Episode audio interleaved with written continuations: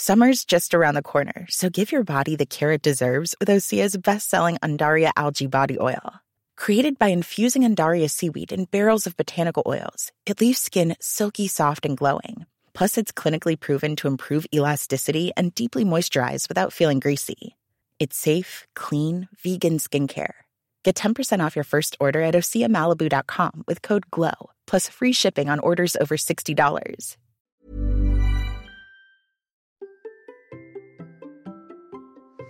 Pourquoi le passage à l'heure d'hiver peut dérégler notre corps et comment y remédier? Et plus largement, quel est le lien entre sommeil et activité physique? Allez, c'est parti Bonjour, bonjour mes champions et mes champions, c'est Bertrand, bienvenue dans ce nouveau numéro de la Minute Perf. Chaque début de semaine, je vous propose désormais un nouveau rendez-vous pour encore plus progresser. Avec Laure, nous vous proposons des zooms et des rebonds pour comprendre l'entraînement, les facteurs de performance, le fonctionnement de notre corps et de notre mental. Cela va durer plus d'une minute, mais vous allez apprendre beaucoup, beaucoup de choses pour devenir champion et champion du monde de votre monde. Et le sujet du jour est d'actualité car nous l'avons vécu ce week-end, c'est le changement d'heure et le passage à l'heure d'hiver. J'avoue, je n'en suis pas fan du tout. Mais dans cet épisode, nous allons essayer d'aller plus loin que juste râler, car Laure nous explique quelles sont les conséquences sur l'organisme et comment gérer ce décalage. Et vous allez comprendre que le sport peut jouer un rôle majeur, et surtout, vous allez découvrir à quel point le sport peut nous aider à réguler notre sommeil. J'ai appris beaucoup de choses, j'espère que vous aussi. Allez, c'est parti. Bonjour Laure. Bonjour Bertrand. Comment vas-tu aujourd'hui? Eh ben, Je vais toujours aussi bien. Et toi? Eh ben écoute, moi je fais un petit peu la tête. Tu vois, parce que moi, là, ce week-end, il s'est passé un événement qui me plaît pas. Et pour une fois, je râle pas après les chasseurs. Mais moi, le changement d'heure, c'est un truc, ça me tape sur le système. Je sais pas toi, mais moi, je déteste, je déteste ce truc-là. Et j'aime pas en plus quand les gens disent oui, mais on gagne une heure de sommeil, euh, la nuit, c'est cool et tout. Je trouve qu'il y a tellement, tellement de désagréments au changement d'heure que euh, bah, on en a fait un épisode. Je suis tout à fait d'accord avec toi et c'est vrai que c'est bien de commencer par le dire. Je pense qu'on d'ailleurs il y avait une étude qui avait été menée, euh, il y avait une concertation qui avait été menée il n'y a pas très longtemps et il me semble que la majeure partie des Français étaient quand même euh, en faveur du fait de ne plus changer d'heure l'hiver. Il s'avère qu'on ne sait pas trop où ça en est, cette histoire. Euh, je sais, on n'a pas trop les conclusions de cette étude, mais en tout cas, je pense qu'on est nombreux à penser euh, que effectivement l'heure d'hiver c'est pénible parce que les jours se couchent plus tôt. Mais, mais bon, c'est comme ça. On va essayer d'expliquer aujourd'hui un petit peu ce que ça induit sur notre corps et puis en quoi l'activité physique, elle peut nous aider à un petit peu moduler tout ça et à apaiser un petit peu ces désagréments, parce que nous, on est quand même gens positifs, hein, Bertrand. Notre but, c'est de trouver des solutions. Ah, mais moi, je suis très positif et je vais même te dire un truc, c'est que j'ai vu un côté positif à cette histoire-là, parce que quand même, je, me suis dit, on va quand même voir un côté positif dans tout ça. Et euh, ce matin, je suis allé courir. Ah, c'était pas très très tard, tu vois, quand même. Mais je me suis dit, la semaine prochaine, normalement, si je vais courir à peu près à la même heure que ce matin, eh ben, il fera encore un peu jour. Enfin, il fera jour déjà, tu vois, ça va remodifier un petit peu. Parce que c'est vrai que là, en ce moment, le, soleil, il se lève vers. Ouais, J'amène ma fille à l'école à 8h15. Je vois, on voit le lever de soleil, c'est chouette. Mais bon, quand on va courir tôt le matin et tout, on se dit, il n'arrive pas, il n'arrive pas, il n'arrive pas. Pendant quelques temps, on va récupérer un petit peu ces matins où on va avoir un peu plus de luminosité. Par contre, c'est le soir que ça va plomber. Moi, c'est le soir que je fais la gueule.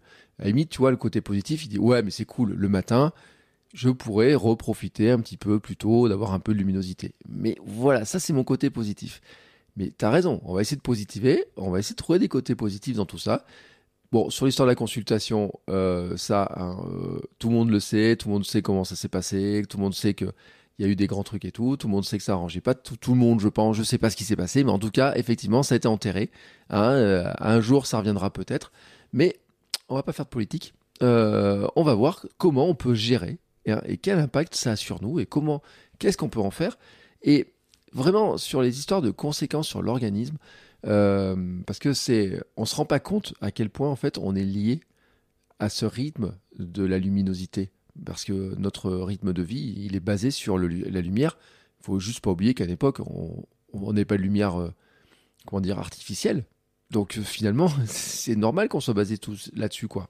Tout à fait, tout à fait, Bertrand. Effectivement, donc euh, on en a déjà parlé hein, dans un épisode précédent où on avait parlé du cycle, du, cycle circadien. Je n'arrive jamais à le dire, c'est compliqué à dire. Euh, donc effectivement, nous en, tant qu'individu, on peut aussi parler de, chronobiologie. Chrono, c'est le temps. La biologie, c'est notre corps. Donc nous, on est calé effectivement sur le, notre notre biologie est calée sur le temps. Euh, c'est notamment pour ça qu'on dort la nuit et qu'on est réveillé le jour. Et donc, effectivement, on comprend bien que euh, ce décalage horaire, il va nécessairement avoir des incidences sur notre corps. On va pouvoir identifier deux, grandes catégories. Il y en aurait d'autres, hein, mais on a choisi tous les deux de, mettre un peu un focus euh, sur deux grandes catégories de, ce qu'on pourrait appeler des troubles ou des perturbations. La première, on en a beaucoup parlé, hein, changement d'heure va induire des troubles du sommeil. Euh, bah, effectivement, là, on va reculer notre. alors, on, est, on enregistre un jeudi, hein, nous, on n'a pas encore changé d'heure, mais lorsque vous écouterez cet épisode, vous aurez déjà changé d'heure. Donc, on aura reculé nos mondes d'une heure. Alors, effectivement, tel que tu le dis, on aura dormi une heure de plus. Pour autant, euh, ben, il va falloir euh, permettre à notre organisme de se recaler parce que nous, notre organisme et notre sommeil, ils fonctionnent par des cycles de 24 heures. Et donc, le fait de le perturber comme ça pendant euh, une nuit, eh ben, en fait, en réalité, il va y avoir pendant plusieurs jours des adaptations physiologiques qui vont se mettre en place chez les individus et notamment, il y a des études qui ont démontré que ça pouvait engendrer des troubles d'endormissement ou de l'attention pendant plusieurs jours après le décalage horaire, des troubles de l'appétit, euh, une baisse de la capacité de travail ou encore des troubles de l'humeur.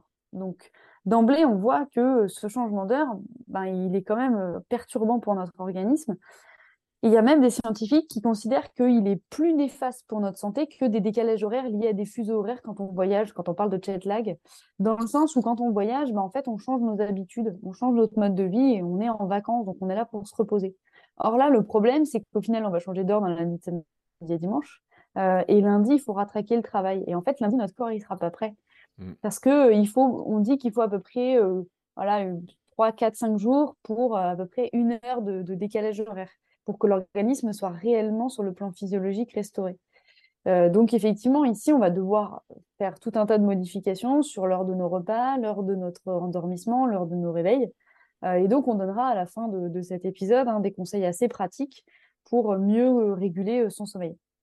Les, deuxièmes perturbations, Bertrand, sauf si toi tu veux rajouter quelque chose sur cette perturbation du sommeil, je ne sais pas. Non, moi c'est vrai que j'avais lu cette histoire comme quoi on était en ceux qui voyagent, on sait que le jet lag, euh, si vous partez, euh, par exemple, euh, à de l'autre côté de l'Atlantique, en fait, on est calé, notre rythme circadien se recale sur la bonne heure au moment de repartir. Alors, sauf si ceux qui vont y rester 2-3 mois, mais ceux qui n'y restent que 15 jours, en fait, au moment de repartir, c'est là où ça se recale, et donc on repart dans notre sens et on se redécale à nouveau.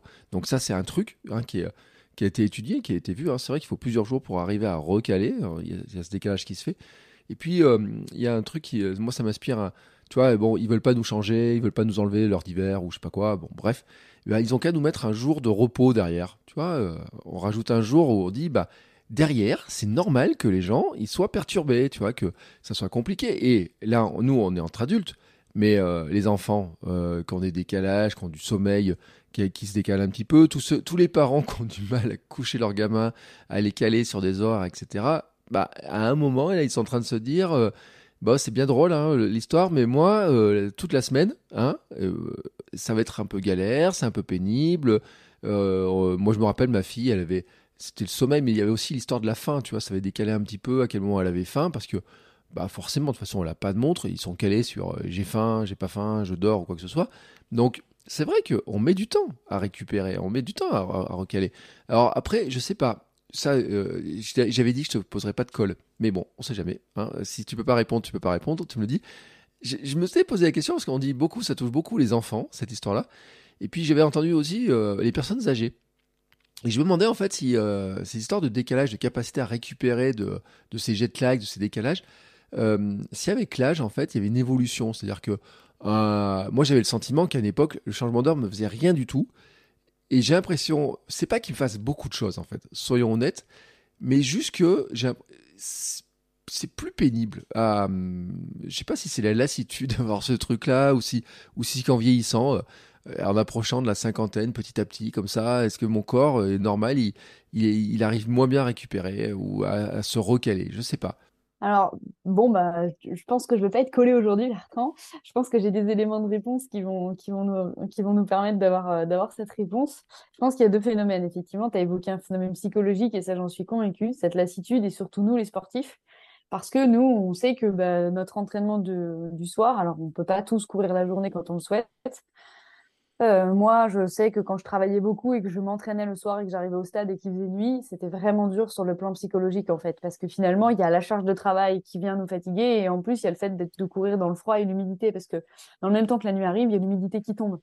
Mm. Donc, il y, a cette usure psychologique, c'est une certitude, et que je pense, cette usure qui est renforcée quand on est sportif. Après, il y a quand même, à mon avis, une explication physiologique et hormonale, et c'était le deuxième point que je voulais aborder. Donc, finalement, tu as anticipé mon deuxième point. Euh, c'est le fait que finalement, ce décalage, il entraîne des troubles hormonaux. Il, engendre des perturbations sur le plan euh, des hormones, et notamment deux grands types d'hormones. Alors, on ne va pas parler du deuxième, qui sont les hormones du bien-être, parce qu'on l'évoquera dans un plus, enfin, plus tard dans un autre épisode. Mais ça ça, a clairement une incidence sur la production de mélatonine. Alors en fait, ça rejoint ce qu'on expliquait tout à l'heure, euh, mais globalement, l'idée, c'est que la, mélatonine, c'est l'hormone dans notre corps qui va réguler le rythme entre l'éveil et le sommeil. Euh, d'ailleurs, on appelle ça souvent l'hormone du sommeil. Hein. Et, en, réalité, euh, la mélatonine, ce qui est compliqué à comprendre, c'est qu'elle est sécrétée en présence de lumière. Mm. C'est assez paradoxal puisque c'est une hormone qui nous fait dormir et, elle est sécrétée quand on est en présence de lumière. Donc, ça, c'est une réalité. Maintenant, la question que tu, posais, c'est pourquoi ça toucherait plus les enfants et les personnes âgées? Alors, je pense que ça touche plus les enfants parce que les enfants sont beaucoup plus calés sur des rythmes euh, hormonaux beaucoup plus précis que nous. Et je pense que clairement, ils ont, euh, comme tu l'expliquais, en fait, eux, ils n'ont pas de montre, ou tout du moins, ils ne savent pas lire l'heure et ils ne comprennent pas que quand il est midi, ils ont faim. Donc eux, ils sont vraiment régis par des phénomènes physiologiques euh, de la faim et, de la, et, du sommeil. Et que euh, au final, en fait, on est réglé, on en parlait de l'homéostasie dans notre précédent épisode, c'est tout à fait ça. Les enfants, ils sont réglés sur leur, heure de sommeil, leur heure de repas. Et donc, ben, si un jour il est 11 heures parce qu'on a changé d'heure, ben, ils vont avoir faim à 11 heures parce que c'était midi de l'heure d'avant. Pour les personnes âgées, c'est autre chose. C'est pas tant cette histoire de, de, de régularité de, pour le coup, c'est plutôt l'inverse, c'est qu'en fait, quand on vieillit, ben, on a beaucoup plus de difficultés à sécréter de la mélatonine, on en sécrète beaucoup moins, et on, est beaucoup moins sensible à la mélatonine pour des mêmes doses euh, sécrétées. Ça veut dire quoi? Ben, Ça veut dire que c'est pour ça qu'on dort un peu moins quand on vieillit, on a moins, enfin, c'est pas qu'on a moins besoin de sommeil, on a toujours le même besoin, mais au final, on n'arrive pas à avoir la même quantité de sommeil parce qu'on ne produit pas suffisamment de mélatonine. Et aussi, c'est pour ça qu'on a un sommeil de moins bonne qualité aussi en vieillissant, malheureusement, avec plus de réveils nocturnes, plus de capacité, plus de difficultés à se rendormir euh, la nuit. Euh, donc, euh, donc voilà, donc ça s'explique et c'est, je te remercie pour ta question parce que finalement ça nous permet de comprendre que ce décalage horaire, il a vraiment deux grandes conséquences sur notre corps. Une conséquence sur le, vraiment le trouble du sommeil avec beaucoup de choses, comme on a dit, capacité de travail, etc. Mais aussi ce qui s'explique par, d'un point de vue physiologique, des perturbations hormonales.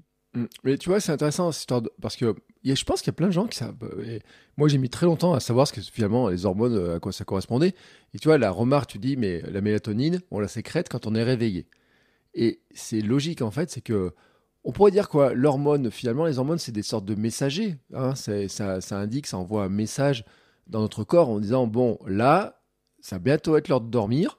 Donc, je vous envoie en fait cette hormone de la mélatonine pour dire là bientôt on va mettre en mode veille. Et le matin, ce qu'il faut que les gens, euh, mais on en reparlera aussi, c'est qu'on a les hormones qui sont plutôt liées sur le réveil aussi, qui a un peu le même système, hein, le rythme circadien, parce qu'on parle là du, de, dormir, de, de se dire il y a la mélatonine qui aide à dormir, mais notre réveil le matin, le fait qu'on démarre en pleine forme, etc., c'est aussi parce qu'il y a une hormone qui à un moment donné envoie des messages en disant Hey, oh, c'est parti Et le rythme circadien qui est calé sur le soleil, etc., ça se remet en route. D'ailleurs, au passage, un jour on en parlera. On va noter sur notre petite feuille, on parlera du café un jour. C'est pour ça d'ailleurs que ça sert à rien de boire un café le matin au réveil, parce qu'en fait, l'hormone, elle est là pour nous mettre un coup de, un coup de, un coup de jus, alors que 10h à 10h ou 11h, c'est là où on a le coup de barre, et c'est peut-être là qu'il faudrait prendre le café. Mais ça, on se garde pour un autre jour, on le note, hein, les gens, on a donné l'info, comme ça, voilà, l'info est donnée. Euh, parce que ces hormones-là, c'est intéressant de se rappeler qu'en fait, ça passe des messages, hein, et c'est logique qu'à un moment donné, ça dit bon, bah non, on va se préparer à dormir, euh, il faut préparer le corps, il faut, il faut, il y a tout un système en fait. Hein, on se rend pas compte dans notre corps. C'est, une mise en veille progressive. Euh, je sais pas combien de temps met pour vraiment, parce qu'il y a des, des, histoires avec la fatigue, les, les dosages, etc. Mais il y a un moment donné, c'est vrai que hormonalement, notre corps, bah, il s'envoie des messages en disant bon, bah là maintenant, on va on va rentrer en veille, quoi. C'est d'ailleurs pour cette raison qu'on conseille le matin de s'exposer à la lumière du jour. Mm. Et si on ne peut pas le faire euh, dans des régions euh, comme par exemple la Bretagne, parce que ça faisait aussi partie des problématiques, parce que eux, les Bretons, comme ils sont très très à l'ouest, ils voient le soleil beaucoup plus tard. Euh, pour autant, ils se lèvent à la même heure que nous. Bah, de s'exposer à des lumières artificielles, comme des, des, lampes de luminothérapie, on le précise hein, tout de suite, hein, les lampes de luminothérapie ne permettent pas de synthétiser de la vitamine D. Ça, on va bien mm. se le dire. Par contre, elles contribuent effectivement à la, régulation de ce, cycle circadien. Décidément, je n'y arrive pas. Et elles, contribuent en fait simplement à nous rappeler que on est sur ce rythme-là comme on l'expliquait avec tes enfants, en fait, c'est un rappel pour nous, c'est un boost pour nous pour nous dire voilà, attention, vous êtes bien dans ce rythme. Il est 8 heures, le jour se lève et c'est à ce moment-là qu'il faut sécréter de la mélatonine. Donc ça, c'est assez important, dans la mesure du possible, de, s'exposer le matin. Alors c'est un conseil que je donne euh, plus tard, euh, que je pensais donner plus tard, mais pendant qu'on y est, je peux, je peux en parler. Je, pense qu'un des très bons conseils pour nous en tant que sportifs cet hiver, pour mieux gérer cette période de, de décalage horaire, c'est d'essayer d'aller euh, s'entraîner le matin en fait. Mmh. Pour plein de raisons, on verra, on va voir les effets de l'activité physique sur le sommeil et à quel moment il faut placer son activité physique pour bien dormir. Mais le fait d'être dehors, bah, on cumule en fait activité physique et, luminothérapie, donc euh, c'est parfait. Et je vais donner une petite anecdote quand même sur les Bretons, euh, sur cette histoire, parce qu'on s'en rend pas compte. Nous, on est en Auvergne, hein, bon, plein milieu de la France. mais il y a un truc, quand j'ai fait mon 24 heures, le premier matin, J'étais parti deux jours avant. Le premier matin, quand même, quand je me réveille, je regarde dehors, je dis, il fait bien nuit quand même pour l'heure qu'il est. Et j'attendais, je me suis dit, mais attends, mais il fait encore nuit, il fait encore nuit. C'est vrai que le décalage, il est, il est très important. On se rend pas compte que euh, moi, j'ai de la famille en Bretagne en plus. On le dit toujours quand on va en vacances, on a l'impression que le soir, les journées sont encore beaucoup plus longues l'été parce qu'avec cette espèce de, décalage, euh, entre quelqu'un qui habite à Strasbourg et quelqu'un qui habite à Brest, le décalage, bon, je dis pas qu'il est d'une heure, mais enfin, il doit pas être très loin de, cette zone-là, puisque de toute façon, on n'est pas très loin des fuseaux hein, d'une manière ou d'une autre. C'est ça l'idée, ouais. Je crois qu'il y a une heure, ouais. C'est tout à fait ça. Et... en plus, tu cumules une montée au nord. Donc là, tu cumules le nord et l'ouest. Ouais, mais, mais moi, c'était. De toute façon, déjà, quand je passe la Loire, hein, on le dit dans le sud, hein, quand on passe la Loire, déjà, c'est le bordel. On, change de, on change de, de monde. On passe dans le nord, hein, comme euh, dirait les ch'tis, euh, le fameux film. Et puis, euh, mais c'est vrai que ce décalage m'a beaucoup surpris, en fait. Et je me suis rendu compte que pendant mon 24 heures, même, je, je l'attendais plus tôt le jour. Je dis, mais il n'arrive pas ce jour, il n'arrive pas, il n'arrive pas et tout. Il m'a semblé arriver tard. Donc c'est vrai que on s'en rend pas compte parce que finalement, en vacances, on y fait peut-être moins attention, on est moins calé sur ces choses-là, mais des fois, selon les régions, c'est vrai que cette histoire de d'heures de, lever de soleil, etc. Ça change, il y a beaucoup d'horaires. il y a même des gens d'ailleurs qui m'ont un peu jalousé cet été quand je faisais mes levées de soleil, que je partais très tôt. Et je disais, ouais, mais moi je pars à 4h30, courir et tout. Mais moi je peux pas le faire, ça. Moi il fait nuit chez moi et tout. Et je disais, oui, mais c'est vrai. Et bah, oui, c'est vrai que quand on pousse dans certains coins, euh, ça décale un petit peu comme ça. Euh, et voilà, il y a des avantages et des inconvénients. Hein. De toute façon, je le dis toujours, on a tous une tartine de merde. Il y a toujours un avantage et un inconvénient d'être à un endroit ou un autre. C'est comme ça. Mais voilà, mais c'était dit, hein, c'était ma petite anecdote.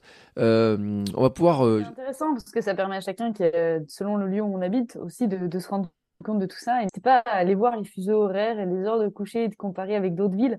Ça peut être aussi un moyen de se dire tiens, je vais partir en vacances à tel endroit plutôt qu'un autre. Euh, moi, je sais que je suis très sensible à la lumière et que ça fait partie de mes critères. Je vais plutôt dans le sud l'hiver mm. parce que bah, l'hiver, les jours sont plus longs dans le sud. Et, effectivement, je pense que c'est important d'en discuter. Euh, alors, euh, cette petite parenthèse étant euh, dite, alors je sais pas du tout où on en est dans mon histoire, mais j'espère que toi tu sais. Moi je suis, moi je suis, je suis ok moi Bertrand. Donc en fait, qu'est-ce qu'on a dit jusque là On s'est dit que on voit bien que le changement d'heure, en fait, il n'est pas bon pour notre organisme. On voit qu'il a des incidences sur notre organisme. Et donc la question qu'on peut se poser toi et moi en tant que sportif, c'est qu'est-ce qu'on peut faire bah, pour limiter ça? Et en fait, ça tombe bien parce que finalement, on se rend compte que l'activité physique, eh ben, en fait, elle peut en partie limiter ces désagréments. Donc, c'est plutôt chouette. Et donc, moi, ce que je te propose, Bertrand, bah, c'est d'aller étudier un petit peu ces éléments théoriques euh, qui vont expliquer le lien entre l'activité et le sommeil, euh, d'une part, et les troubles hormonaux dont on a parlé euh, d'autre part. Qu'est-ce que tu en penses? Bah écoute, c'est toi qui pilote. Hein.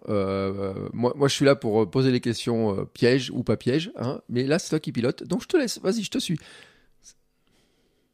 Alors, c'est parti. Donc, dans un premier temps, moi, je, vous propose qu'on réfléchisse à cette question euh, qui concerne le lien entre le changement d'heure et le sommeil. Et donc, bah, la question qu'on peut se poser, c'est comment, par l'activité physique, on peut améliorer notre sommeil, ou tout du moins, comment on peut limiter les désagréments qui sont liés au changement d'heure. Alors déjà, il y a une première chose qu'on peut noter, et on vient d'en parler, c'est que où qu'on soit finalement en France, malgré tout, après le changement d'heure, on va avoir le matin, il va faire jour plus tôt tout simplement parce qu'on aura reculé nos montres. Et donc, pendant encore quelques temps, parce qu'il ne faut quand même pas non plus euh, se dire que ça va durer tout l'hiver, mais on peut envisager que tout le mois de novembre, on va pouvoir aller, euh, on, va, on va avoir des matins un peu plus, euh, avec des, des levées un peu plus tôt. Donc déjà, un premier conseil, ça pourrait être d'aller courir le matin, c'est ce que je disais tout à l'heure.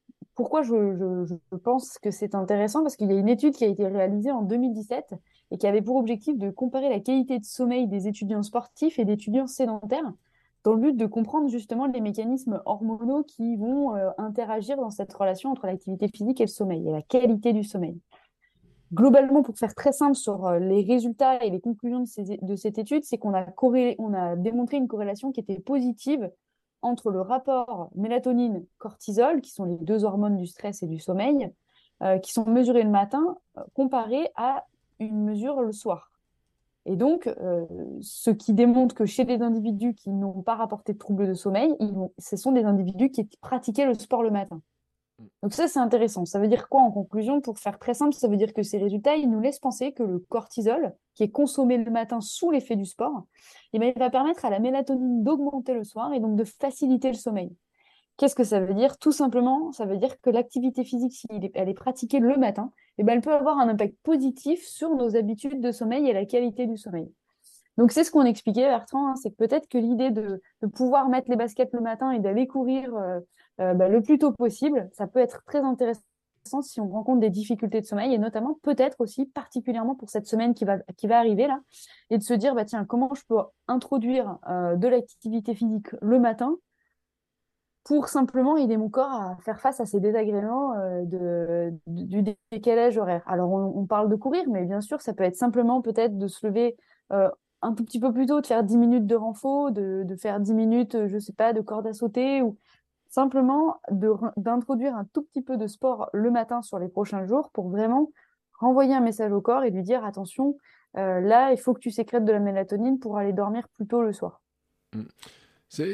D'ailleurs, c'est assez intéressant parce que en fait, euh, je me dis qu'il euh, y a peut-être des gens qui euh, parce que la mélatonine, on en trouve en, cachet ou en huile ou en je sais pas, enfin je sais pas sous quelle forme, mais on en trouve en complément alimentaire en tout cas.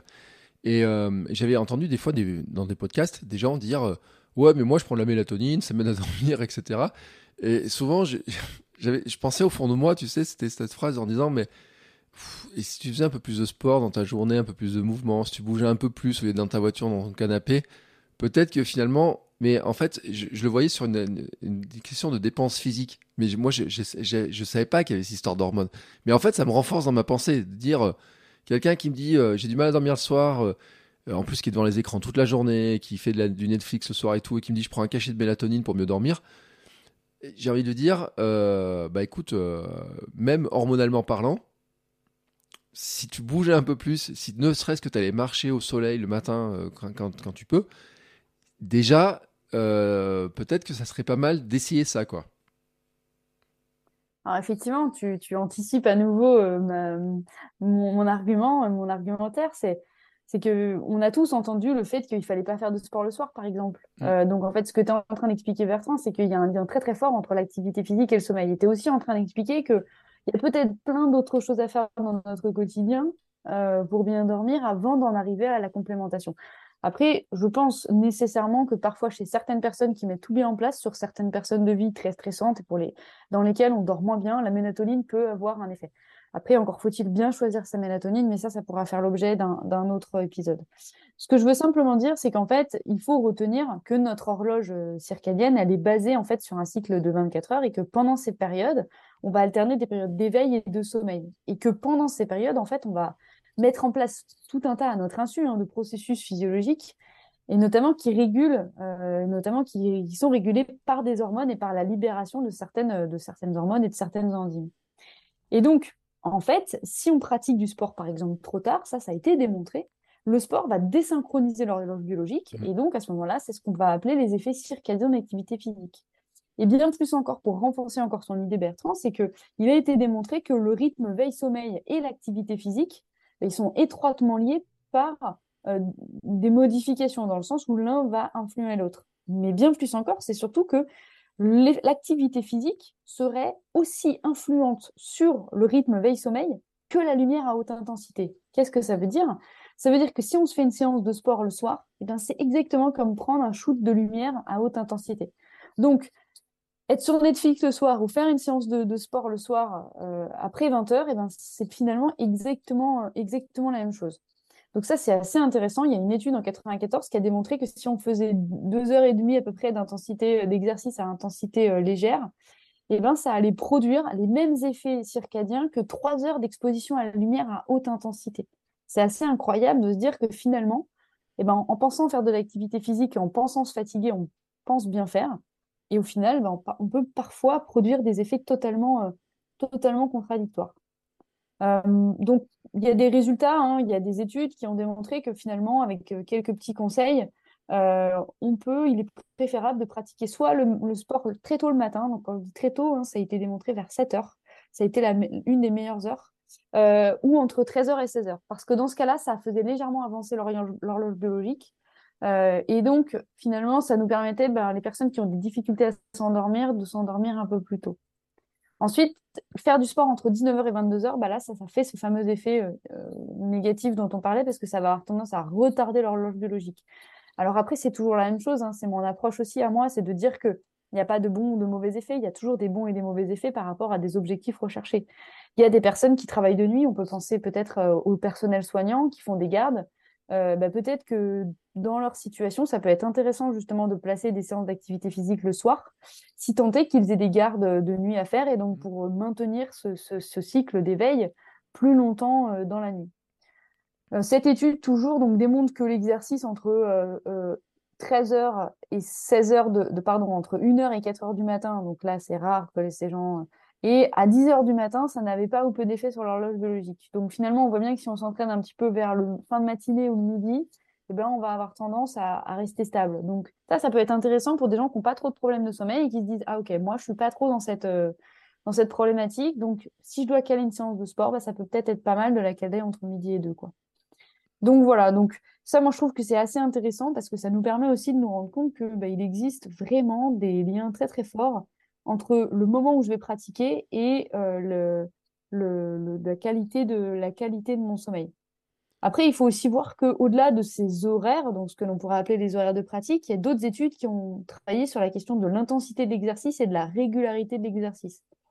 Alors, en ce qui concerne l'intensité de l'exercice, bah, les études, elles montrent que finalement, l'intensité, elle ne joue pas vraiment sur les effets positifs ou négatifs du sommeil.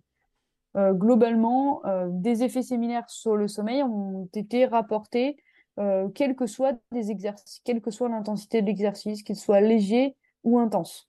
on a quand même constaté une différence significative sur la durée des éveils nocturnes. Si on le dit autrement, la pratique d'un exercice léger, elle va être associée à la diminution euh, de la durée des éveils nocturnes. Alors ça, on peut tous plus ou moins avoir une anecdote en tête. Hein. Euh, quand on a fait une course super dure, peut-être que c'est ton cas d'ailleurs Bertrand avec ton 24 heures, euh, la nuit d'après, en général, on dort vraiment pas bien. Alors mm. pour plein de raisons. parce que physiquement, on a mal partout et que on sent que notre corps, en fait, il, est complètement déréglé. donc ça, ça doit sans doute être en partie dû à l'intensité de l'effort et sans doute à l'intensité des processus biologiques qui ont été, euh, qui ont été mis en, en œuvre. Ouais, et d'ailleurs, euh, euh, sur l'anecdote, j'avais une anecdote à raconter là-dessus, c'est que après mon 24 heures, j'ai raconté que pendant plusieurs nuits, j'ai transpirais beaucoup. Et je me, je me suis posé la question. Alors, j'ai pas toutes les réponses en fait, mais Maria Laura, qui est fidèle auditrice et qui se reconnaîtra, m'a dit mais les efforts, en fait, on produit beaucoup d'énergie et l'énergie produite, bah, à un moment donné, le corps, il, faut qu'il se régule, il faut qu'il se remette après un tel effort comme le 24 heures. Euh, le dérèglement, en fait, c'est vrai que moi, la, nuit après, j'avais mal aux jambes, je sais pas quelle position trouver. Il y avait ces histoires de sommeil. C'est vrai que j'ai passé une très très mauvaise nuit. Et en plus, il y avait cette espèce de. J'ai l'impression que mon corps était déréglé par l'effort, en fait. De dire qu'il faut qu'il se recale, qu'il se remette, etc. Et, euh, et donc, on s'est lancé dans des recherches, hein, moi de mon côté, euh, Maria-Laura de son côté et tout. Et euh, les mitochondries qui seraient un petit peu, euh, un petit peu, dans, la, un petit peu dans le mélange, mais on va pas en parler. Mais c'est pour dire que on se rend compte, quand on fait certains efforts, certaines courses, que c'est vrai que des fois, bah, on a beau être super cuit, on a beau être fatigué, etc. Bah, on n'arrive pas à dormir, tout simplement. On, veut dormir, mais on n'arrive pas, on n'arrive pas à se reposer. Alors que on sait que il faut dormir pour euh, récupérer. Ça, paraît totalement paradoxal parce qu'on pourrait se dire, Bah écoute, je suis cuit, je viens de courir pendant, je sais pas, sans faire 24 heures, hein, ceux qui ont fait un trail toute la journée. Ils disent Ah, mais non, je vais me reposer. Et ben non, on n'arrive pas. Mmh. Moi, je sais que je l'ai aussi vécu sur une période de ma vie où j'avais fait un trail de 65 km. Euh, et la, nuit d'après avait été vraiment un calvaire, je m'en souviens encore. Et, surtout, je me souviens avoir mis un mois, un vrai mois, euh, à réguler mon rythme de sommeil et à réguler mes nuits. Alors qu'à l'époque, j'étais toute jeune, j'avais 20 ans, je dormais comme une masse n'importe où.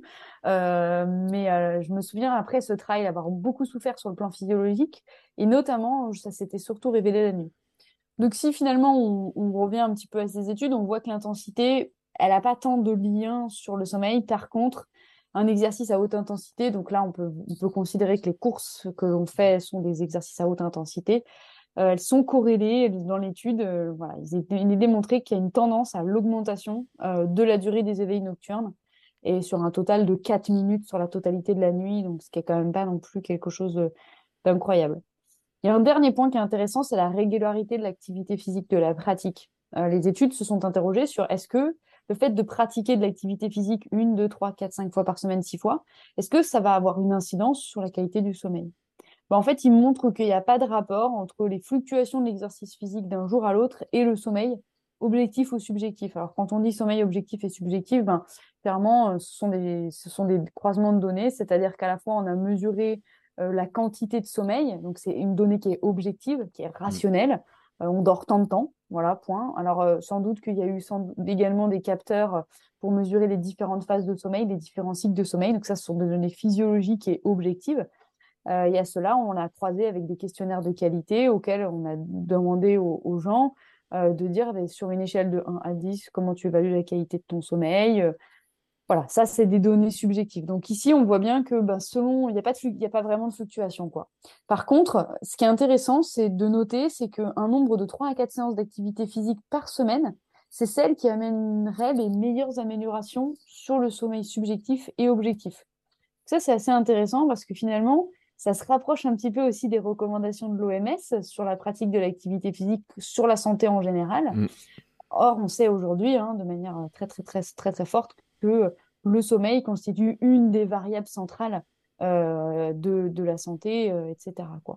Donc, euh, donc voilà, donc finalement, on voit bien qu'il y a un lien très très fort entre, entre l'activité physique et le sommeil. Et donc, si on, résume un petit peu tout ça, qu'est-ce qu'on peut dire? Ben, On peut dire que là, on va avoir un décalage horaire. On va subir vraiment une heure de, décalage. Et donc, qu'est-ce qu'on peut faire? Ben, On peut essayer d'aller courir le matin ou on peut essayer d'introduire une séance de sport le matin simplement pour stimuler la production de mélatonine assez tôt dans la journée et permettre à notre corps bah, de ne pas s'endormir trop tard le soir. Parce qu'à nouveau, c'est un cercle vicieux. C'est-à-dire qu'on s'endort tard, euh, on se réveille tôt, on est encore plus fatigué et au final, c'est pas forcément, euh, pas forcément ça. Pour ça, moi, j'ai une idée à vous proposer. J'ai réfléchi à un petit protocole qui pourrait être intéressant. Parce que je me suis dit que bah, passer du tout ou rien, c'est finalement reproduire le décalage dans notre corps. Et donc, je me dis que si on raisonne avec une heure, une histoire d'une heure et de recaler nos cycles sur une heure, et eh ben en fait, on va reproduire euh, dans le corps exactement la même chose que le décalage. Donc, le protocole que moi, je vous propose, c'est de travailler sur 20 minutes le premier jour. Alors, en l'occurrence, là, on est lundi. Euh, donc, peut-être de décaler l'ensemble de vos repas, de vos nuits, etc., de 20 minutes aujourd'hui. Et ensuite, sur tout le reste de la semaine, de redécaler les choses de 10 minutes, jusqu'à obtenir en fait une durée totale d'une heure, mais on voit bien qu'on aura créé quelque chose de très très progressif sur la semaine, c'est-à-dire que chaque jour qui va passer, de redécaler de 10 minutes, pour qu'au final, euh, ce décalage ne, se sente pas. Donc décaler des heures d'entraînement de 10 minutes, décaler les repas de 10 minutes, décaler l'endormissement de 10 minutes et décaler la phase de réveil de 10 minutes. On peut tous jouer là-dessus parce que finalement, on peut tous s'endormir ou se réveiller dix minutes plus tôt ou plus tard par rapport à, notre heure de travail. Euh, on peut aussi jouer sur cette histoire de dix minutes pour aller s'entraîner. Ça paraît rien à l'échelle d'une journée, mais à l'échelle de la semaine, bah, au final, quand on aura fait 20 minutes plus 4 fois 10 minutes, si j'ai bien calculé, bah, ça fera 60 minutes donc à la fin de la semaine. Et donc, on se sera recalé sur le, cirque, sur le cycle, je n'y arrive pas, le cycle circadien euh, que l'on souhaite, euh, que l'on souhaite avoir. Autre point, moi je pense qui est très important, c'est vraiment d'aller le maximum dehors quand il y a de la lumière. Essayer de pratiquer des activités euh, extérieures euh, lorsque les journées sont belles et euh, de rester sur des activités d'intérieur, que ce soit du stretching, du renforcement musculaire, du cardio en salle lorsque les journées sont moins belles, mais vraiment maximiser la présence dehors pour ces histoires de luminothérapie, donc pour ces histoires pas uniquement que de vitamine D, parce que je, le rappelle, hein, la lumière, la lumière artificielle permet déjà de nous aider dans notre cycle, euh, et donc maximiser ça. Ensuite, tel qu'on l'a évoqué, hein, Bertrand, on avait vu que il y a un lien entre le sport et la régulation euh, de l'humeur. On avait parlé des autres hormones. Euh, on, va, on peut faire un teasing, mais on avait dit qu'on garderait ça pour un mm. prochain épisode, de développer plus en détail euh, ces, liens. Mais globalement, voilà, on a compris que le décalage horaire, il va avoir aussi une incidence sur la régulation de nos hormones, parce que nos glandes, finalement, qui sécrètent les hormones, elles sont hyper bien réglées. Et donc, on, on, bah, on peut considérer que nos hormones, euh, que ce soit les hormones du plaisir, de la dépression, d'autres types d'hormones, eh ben, elles sont un petit peu chamboulées avec ce décalage horaire. Et donc, euh, eh bien, on, se propose de, dans un prochain épisode d'étudier euh, le lien entre l'activité physique et justement ce type d'hormones hein, que sont la mélatonine, la sérotonine, qui sont quand même des hormones dites du plaisir, du bien-être, qui sont très très proches de certains médicaments qui, peuvent, qui peuvent permettre de lutter contre la dépression. Donc on, on pourra, on pourra voir ça. Je ne sais pas, Bertrand, si tu as d'autres questions, toi, sur la question du décalage horaire à me poser? Bah, moi, en fait, tu sais, ça m'amène toujours à une réflexion, mais euh, moi, c'est une réflexion globale sur notre société telle qu'elle est organisée. Et, euh, et, je me dis, bon, quand j'étais en club, euh, quand je courais en club de course, à l'entraînement, on avait entraînement le soir à 18h30, 18h30, 20h. Moi, je me, je me, rendais compte quand même que ça me foutait un peu le dawa. et c'était vraiment un faible mot. Hein. C'est-à-dire que je dormais très rarement tôt les soirs d'entraînement. C'est-à-dire que euh, déjà, euh, après en rentrant à la maison, il y avait euh, la douche, le repas, un temps de digestion, etc. Donc déjà, je trouve que ça décale beaucoup le, la, prise de repas, la douche, etc. Le temps déjà était décalé. Et c'est vrai que souvent, je me rends compte que je dormais pas super super tôt. donc ça crée en fait un déficit de sommeil. Alors qu'il faudrait au contraire dormir.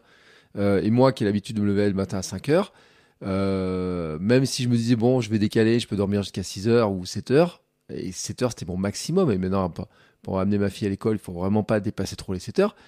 Je me, dis, je me suis rendu compte quand même que quand je courais en club avec ces entraînements qui faisaient 18h30, 20h, et puis des fois un petit peu de décalage, etc., c'était pas terrible, terrible en fait. Hein. Mais c'était le moment où bah, c'est peut-être le moment le plus facile pour rassembler plein de gens parce que dans les auditeurs, euh, j'en ai plein qui m'ont dit oui, mais moi au boulot, j'ai plus de douche. Avant, j'avais une douche, je pouvais courir à midi, je, ne peux plus le faire. Euh, ceux qui le matin, alors il y a ceux qui disent je suis pas trop du matin, ceux qui ont un rythme qui leur permet pas, ceux qui ont le rythme quand as les enfants, qu'on est parents seuls et qu'on a les enfants à la maison, on peut pas partir comme ça à tout moment. Euh, moi, je sais que les gens me regardent à l'école. Franchement, moi, je prends le truc, c'est que les matins, je pars en short, j'amène ma fille à l'école, je la pose, et puis ensuite je vais courir. Et à l'école a une, maîtresse m'a dit mais on voit souvent que vous allez courir vous derrière et tout et, l'air de dire mais c'est bizarre vous faites quoi dans la vie?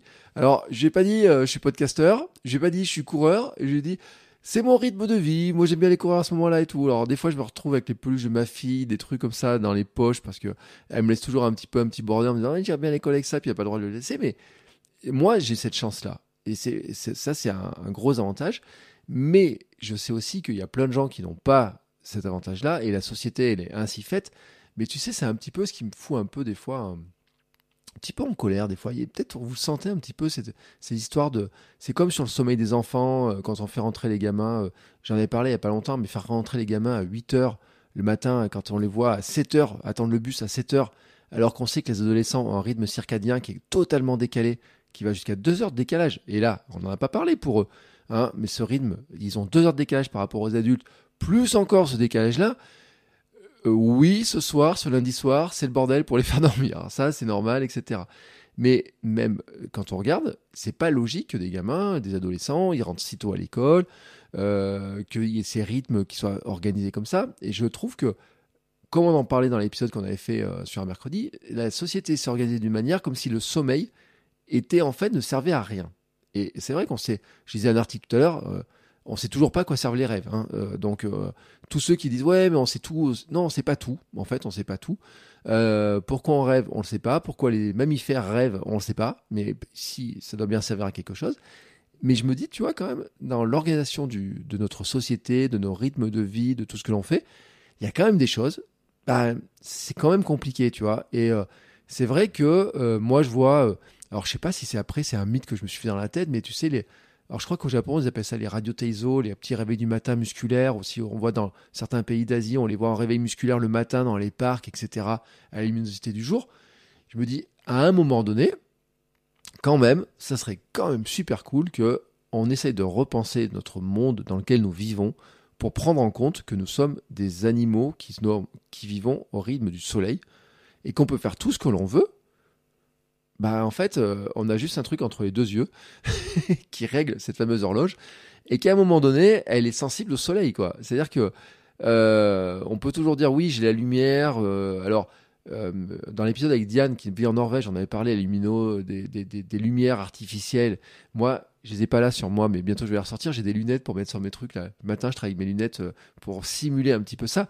Mais ça reste pas aussi intéressant que de prendre l'air, que de bouger au plein air, etc.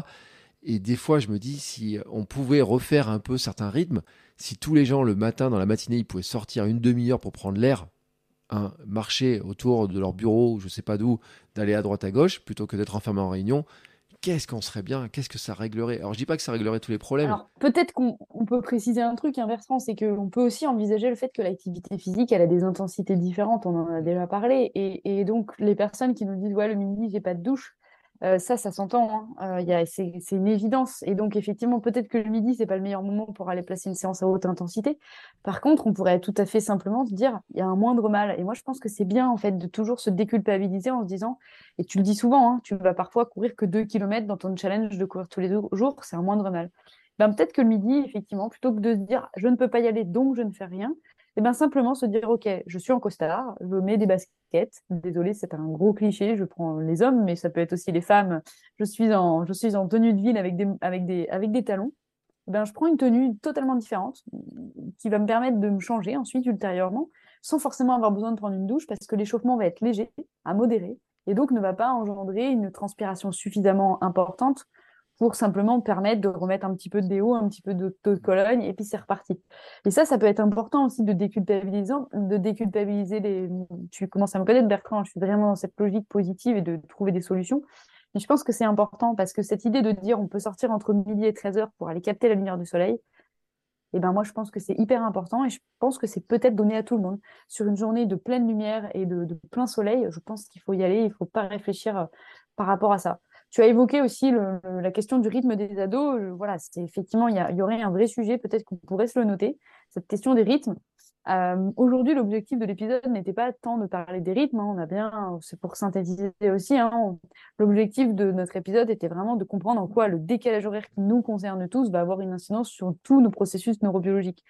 Et donc, effectivement, par contre, ça pourrait être intéressant de comprendre en quoi nos rythmes sont différents. Ça rejoint ta question hein, sur les enfants et sur les, personnes âgées. Mm ça pourrait être une vraie idée de podcast.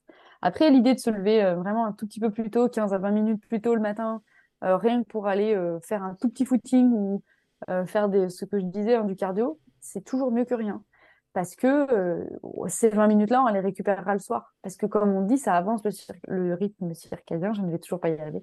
Et, donc, ça, permet de, de, mieux dormir plus tôt et d'avoir moins de réveils nocturnes, donc ça vaut peut-être le coup. Donc, en tout cas, je pense que c'est c'est une vraie problématique. Tu as raison. Moi aussi, c'est un sujet que euh, moi, c'est bête, hein, mais quand on change d'heure au printemps, je pense déjà au changement d'heure d'hiver parce que tellement ça me déprime. Euh, je pense que peut-être qu'il faut se dire qu'on va peut-être arriver un jour à sortir de ce cercle, ce cercle négatif et que après, à nous d'aller trouver les éléments positifs dans ces journées. Il y aura forcément un moment de la journée où il y aura de la lumière et si on a la possibilité d'y aller, ben, c'est déjà très bien. Et, puis, on arrivera toujours à trouver un, moment pour replacer des séances à haute intensité. Hein. On parlait des clubs tout à l'heure, mais je pense que tu as complètement raison avec ce que tu expliques. Pourquoi ne pas envisager de placer ces séances à haute intensité sur des jours de RTT dans la semaine, si on a une demi-journée, et ou le week-end, euh, pour limiter un maximum effectivement les désagréments dont tu parlais? Je pense que tu as tout à fait raison sur cette idée que ça dérègle notre cycle, ça dérègle notre, notre appétit. Et quelque part, c'est assez intéressant ce que tu racontes, Bertrand, parce que je trouve que c'est un très bon exemple vivant de ce qu'on fait vivre à notre corps avec un décalage horaire. Donc ça boucle bien la boucle en fait. Bah ouais. Et puis, euh, tu vois, j'ai quand même regardé par, euh, par, euh, par par acquis de conscience, tu sais, ou je sais pas comment on pourrait dire ça, le décalage horaire qu'on a entre la Bretagne et l'Auvergne, c'est quand même de plus de presque 40 minutes. Hein, c'est-à-dire que le, quand nous, on aura le soleil. Quel moment de l'année? En ce moment? Là, là, le 11 novembre, jeudi, hein, c'est-à-dire que le, euh, le, vendredi qui est férié, là, euh, si vous voulez le, courir au lever du soleil, mon lever du soleil à moi sera à 7h42, à Rennes il sera 8h09 et à, et à Brest il sera 8h19. Euh, donc on est bien à 40 minutes de décalage et je suis, je parle que de la moitié de la France en fait. Hein.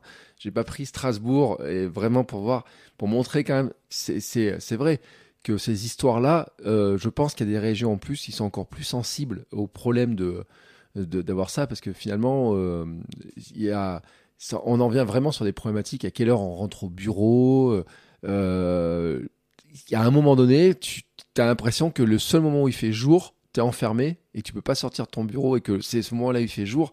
Et moi, je sais que j'ai fait beaucoup d'enseignements à Vichy. Et euh, mon plaisir de midi, c'était d'aller marcher le long de l'Allier. et je m'installais sur tu dois voir de, où je parle, mais des petites, il y a, des, y a des, des, espèces de chaises longues en bois. Je mettais comme ça, les, hop, là face au soleil et tout. J'ai passé sous euh, dans, le parc mon petit moment. J'ai passé euh, un bon petit moment. Il m'est arrivé de m'endormir là avant d'aller retrouver mes étudiants. Et c'était mon petit bain de soleil. Et même en plein hiver, hein, quand on est bien couvert, avec un... alors on synthétise pas de vitamine D parce qu'on est tellement couvert et puis il y a tellement pas de, de quoi la synthétiser que ça suffit pas. C'était ma grande surprise. Hein. Quand médecin, je dis mais je comprends pas. Je passe pourtant une heure sur ma, chaise longue au soleil. Qu'est-ce qui se passe? Là, j'ai compris le truc. Mais c'est vrai que c'est un moment quand même de prendre l'air. Hein. On, voit à quel point ça change, à quel point on sent mieux et tout. Et c'est vrai que si on peut y mettre un peu de marche, mais tu sais même de la marche. Et puis je reviens sur l'histoire du Japon. J'ai lu des livres sur des Japonais qui courent très doucement. Ils ont des photos où ils courent en costume, mais tellement doucement en disant c'est presque de la marche. Mais en fait, c'est une activité très douce, justement pour pallier ces problèmes de euh, euh, je peux pas prendre de douche, euh, j'ai pas beaucoup de temps. Donc ils morcellent en ils font 20 minutes ou un quart d'heure, mais vraiment super doux, tranquillement comme ça. Un peu comme tu sais quand je disais moi quand je faisais ma période de reprise après ma blessure, je disais je vais courir tellement doucement que je transpire pas. en fait, je me dis des fois, c'est tellement, c'est déjà pas mal. Et euh, sur des périodes, sur des moments où tu fais une petite pause comme ça, tu peux faire une petite pause. Tu fais une activité qui te fait pas transpirer, mais qui te fait bouger. Et déjà de la marche, c'est le cas. Euh, certains, ça va être du vélo, des choses comme ça. déjà, comme on a vu dans les éléments que tu nous as donnés, je pense que déjà ça aide beaucoup à caler, à se recaler, à profiter de la lumière et euh, passer cette période qui franchement, euh, tout le monde est plombé par, ces passages de, changement d'heure. Puis en plus, ça va devenir de plus en plus court. Donc tout le monde est plombé et il faut trouver, chacun doit trouver des, moyens parce que euh, notre but à tous, c'est quand même de bien vieillir, hein, en bonne santé, d'avoir une vie riche, euh, au sens enrichi, en faisant plein de choses, etc. Et c'est quand même profiter au mieux de nos journées. Donc, euh, en tout cas, tu nous as donné beaucoup d'éléments de réflexion, Laure. Je te remercie beaucoup euh, sur tous ces éléments de réflexion parce que là, tout le monde est en train de recalculer un petit peu ces trucs et tout, de dire tiens, est-ce que je pourrais pas faire ça? Euh, Tiens, l'idée de l'autre qui est pas, elle est pas mal, hein, cette son idée d'aller courir le matin et le midi. je pense à certains qui écoutent le podcast et je les vois jamais courir le soir, mais toujours le matin et le midi. Et je me dis bah tiens, c'est pas mal. Je sais pas s'il avait calculé comme ça, mais on voit un petit peu, et puis on comprend aussi comment, ce qui se passe quand on, les uns et les autres, on change un petit peu nos habitudes, ce qui se passe sur notre quotidien, et on le comprend mieux. Euh, parce que voilà, il n'y a, pas de secret, hein, notre corps, il, fonctionne comme ça depuis euh, tellement longtemps que euh, c'est pas parce que maintenant on a la lumière à tous les étages qu'on va arriver à, le faire changer de comportement. Je pense que tu as dit as dit quelque chose d'essentiel en fait, Bertrand, c'est changer nos habitudes. Et je crois que typiquement le décalage horaire, bah, ça peut être un bon moment aussi de changer nos habitudes, puisque de toute façon, on nous impose un changement mm. d'habitude. Donc je pense que tu as résumé euh, vraiment quelque chose de très très important. C'est toujours la difficulté, c'est dans le changement, le changement initial d'habitude. Et c'est pour ça que je pense que mon protocole avec 20 minutes puis 10 minutes, ça peut être intéressant parce que c'est très progressif et ça permet de ne pas voir finalement euh, la contrainte qui va venir peser sur nous. C'est comme mettre en place progressivement un déficit calorique pour maigrir, ben, on le voit pas arriver. Ben, c'est pareil. Donc euh, effectivement, et puis se dire qu'on a tous les moyens d'agir et que c'est pas du tout ou rien. On peut toujours faire un tout petit peu. Et le tout petit peu, il est toujours mieux que rien. La preuve, Bertrand, tu cours depuis, des, depuis plusieurs jours de suite. Je trouve ça incroyable. Et il y a des jours où tu cours beaucoup, d'autres jours où tu cours moins, mais tu as, réussi à tenir ce challenge. Et ben pour moi, c'est l'exemple parfait du fait que il vaut mieux euh, parfois faire un tout petit peu, et au moins on continue notre défi, on continue d'avancer, donc on continue dans notre changement d'habitude plutôt que de vouloir tout faire toujours à fond et avec cette loi du tout ou rien qui, je pense, nous inhibe plus qu'elle nous motive. Voilà. Eh ben écoute, c'est une conclusion qui est parfaite. Euh, je rappelle que ceux qui veulent te contacter euh, trouveront, euh, il y a les liens, mail, ton site, etc. pour te contacter. on parle de quoi la semaine prochaine déjà? Alors la semaine prochaine, si je me souviens bien, on va parler du stress et on va faire un rebond sur l'épisode hmm. que tu as enregistré avec Raphaël. Voilà. on va faire un focus, un petit zoom sur un modèle du stress qu'on va expliquer et comment nous on peut finalement partir de ces modèles de stress pour nous en tant que sportifs, qu'est-ce que ça peut nous apporter? Voilà. Voilà. Donc l'épisode de mercredi vous parlera du stress d'une manière, et puis la semaine prochaine on, revient avec une autre manière de reparler du stress, un rebond. Et on a même dit un truc, c'est que maintenant on va se mettre à dribbler, en fait on devient des basketteurs, parce qu'on va faire des rebonds sur nos rebonds. Comme... Et on le voit en fait, j'ai l'impression qu'on est comme des gens euh, devant une grande bibliothèque, il y a un tiroir, on ouvre le tiroir, et on se dit, waouh, attends, il y a encore un autre tiroir derrière, et puis encore un autre, encore un autre, encore un autre. Et donc, on va faire des rebonds sur des rebonds. Donc, on devient des, basketteurs, on devient des, des dribbleurs en fait. Je trouve c'est cool euh, et on voit en fait la, profondeur aussi de, tout ce qu'on peut creuser, d'aller creuser un petit peu, de, faire des zooms comme ça.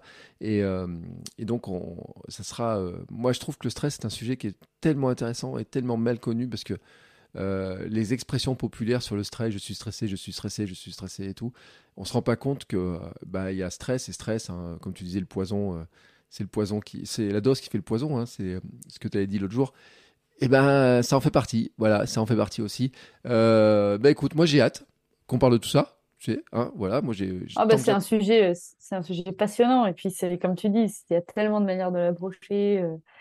Euh, euh, et ça fait partie des, des, bases en psychologie du sport. Hein. Donc, euh, quand on fait des cours à la fac en première année de licence TAPS, ce sont des, des, des, cours que moi je, faisais à mes petits étudiants. Donc, ça fait partie des bases importantes à connaître. Et en fait, ça permet d'expliquer beaucoup, beaucoup de choses, je trouve, euh, effectivement, cette thématique du stress. Donc, euh, c'est un bon rebond. Voilà, et ben le, le rendez-vous est donné et surtout qu'en plus vous comprendrez peut-être votre stress que vous avez vécu dans la semaine avec ce changement d'heure. Et comme ça on fait un, rebond multiple. Laure, je te remercie, c'était super intéressant encore une fois, merci beaucoup. Et puis je sais et je te le répète, euh, là on, on, le dit comme ça, mais j'ai reçu des messages, je te les transfère, euh, de gens qui apprécient beaucoup tes interventions, qui trouvent que ça fait un très très bon complément à euh, ce que je faisais moi avec mon, mon expérience à moi, mes expérimentations. Euh, et je suis d'accord avec eux. Hein, c'est, moi, j'apprends des nouvelles choses, ça, ça permet de compléter parfaitement les choses. Et, et c'est super cool, c'est super génial. Donc, je te dis à la semaine prochaine. Merci. je suis ravie vraiment aussi de partager ça avec toi. Sache-le et c'est bien de se dire les choses aussi. Voilà. Et eh ben écoutez, sur ce, on se quitte. Bah, tu sais ce que je vais faire parce que on leur a pas dit, mais on enregistre le, soir. Bah, moi, je vais dormir. Hein, je sais pas toi. Euh... Moi aussi. moi aussi. j'ai eu un petit signal hormonal qui m'a dit, oh, écoute, euh, c'est l'heure d'aller dormir un petit peu. et eh ben, je vais l'écouter. Alors, je te souhaite une bonne soirée. Je vous souhaite à tous, en tout cas, une très belle journée, quelle que soit l'heure à laquelle vous écoutez ce podcast. Ne vous couchez pas trop tard, s'il vous plaît. Euh, mais vous faites bien ce que vous voulez. Allez pratiquer l'activité physique le matin. Et tester, tester le protocole que nous a proposé Laure, hein, euh, comme pour paraphraser un homme poétique, le changement c'est maintenant. Et donc là, là maintenant, vous commencez 20 euh, minutes, puis après décalage de 10 minutes, 10 minutes, 10 minutes, 10 minutes. Et effectivement, à la fin, bah, et vous nous faites un retour, hein, vous nous dites si ça vous a aidé à vous mieux vous recaler, euh, à mieux vivre cette période-là, et ben et, euh, et on, publiera même des témoignages, on pourra lire des témoignages si j'en reçois. Comme ça, on verra un petit peu les expérimentations des uns et des autres. Allez, sur ce, il est temps de clôturer. Je vous souhaite à tous une très belle journée et on se retrouve lors bah, la semaine prochaine, tous les deux. Et puis bah nous, euh, tout au long de la semaine, hein, bah Laure t'a annoncé, hein, Raphaël, euh, sur le stress. Euh, et puis le conseil du samedi. Et puis comme ça, on tourne toute la semaine. Et puis bien sûr, n'oubliez pas de venir me rejoindre et nous rejoindre dans le Hamsters Running Club. Parce qu'il y a encore plein d'autres réponses, euh, des questions qui sont posées comme ça. Et c'est un plaisir de discuter de tous ces sujets-là. Voilà. Ciao, ciao. Au revoir.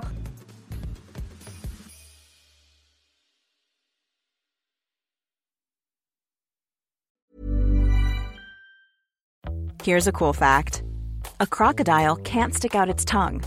Another cool fact you can get short term health insurance for a month or just under a year in some states. United Healthcare short term insurance plans are designed for people who are between jobs, coming off their parents' plan, or turning a side hustle into a full time gig. Underwritten by Golden Rule Insurance Company, they offer flexible, budget friendly coverage with access to a nationwide network of doctors and hospitals. Get more cool facts about United Healthcare short term plans at uh1.com.